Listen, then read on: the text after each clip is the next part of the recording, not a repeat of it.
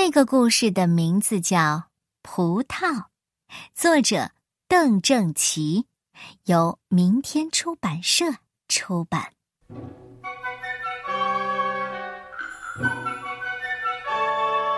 从前有一只狐狸，它勤勤恳恳、勤勤恳恳的种了一园子葡萄。不用说。他最期盼的就是葡萄丰收了。可是，怎样才能种出最多最甜的葡萄呢？狐狸又是跑图书馆，又是在网上搜寻，还特地拜访了葡萄专家。最后，他得出最权威的一条真理：要有爱。是的，要有爱。可是，怎样才算有爱呢？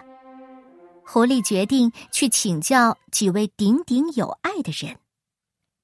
妈妈当然是最最有爱的人啦。猪妈妈说：“呃，怎样才算有爱？那就是呃，给他吃啊。”狐狸不敢怠慢，一字一句的记了下来。爸爸也是最最有爱的人。羊爸爸说：“呃，怎样才算有爱啊？呃，保护他。”狐狸觉得大有道理，赶紧记下。狐狸又看见一位大哥哥，给一位姐姐献了一束漂亮的鲜花。这位大哥哥一看就很有爱。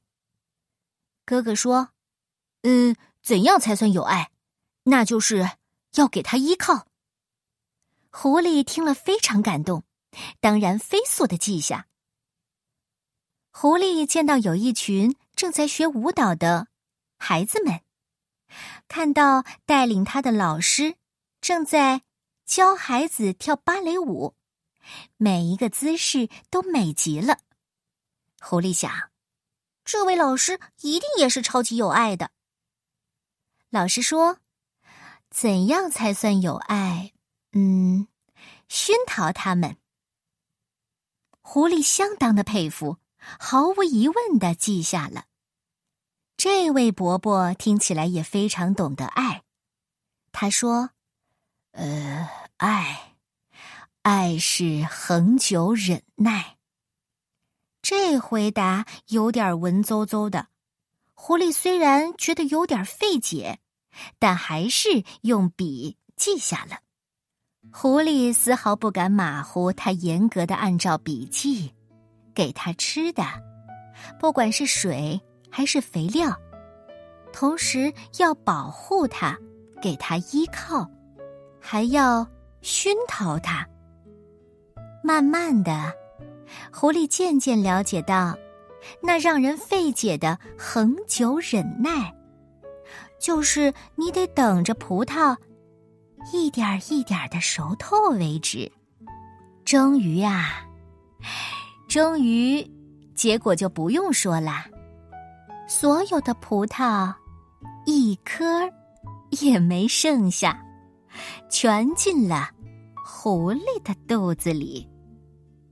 你喜欢这个故事吗？很多时候，我们总是想到伊索的那则著名的寓言《狐狸和葡萄》。但是，我更喜欢这个葡萄的故事，它和狐狸与葡萄形成鲜明的反差，因为没有教训我们的姿态，而是很轻松幽默，就把爱这个高尚又严肃的事情和吃联系在一起。什么是爱呢？你得给他吃的，你得保护他，你得给他依靠。同时，你得学会恒久的忍耐。明白这个爱的道理了吗？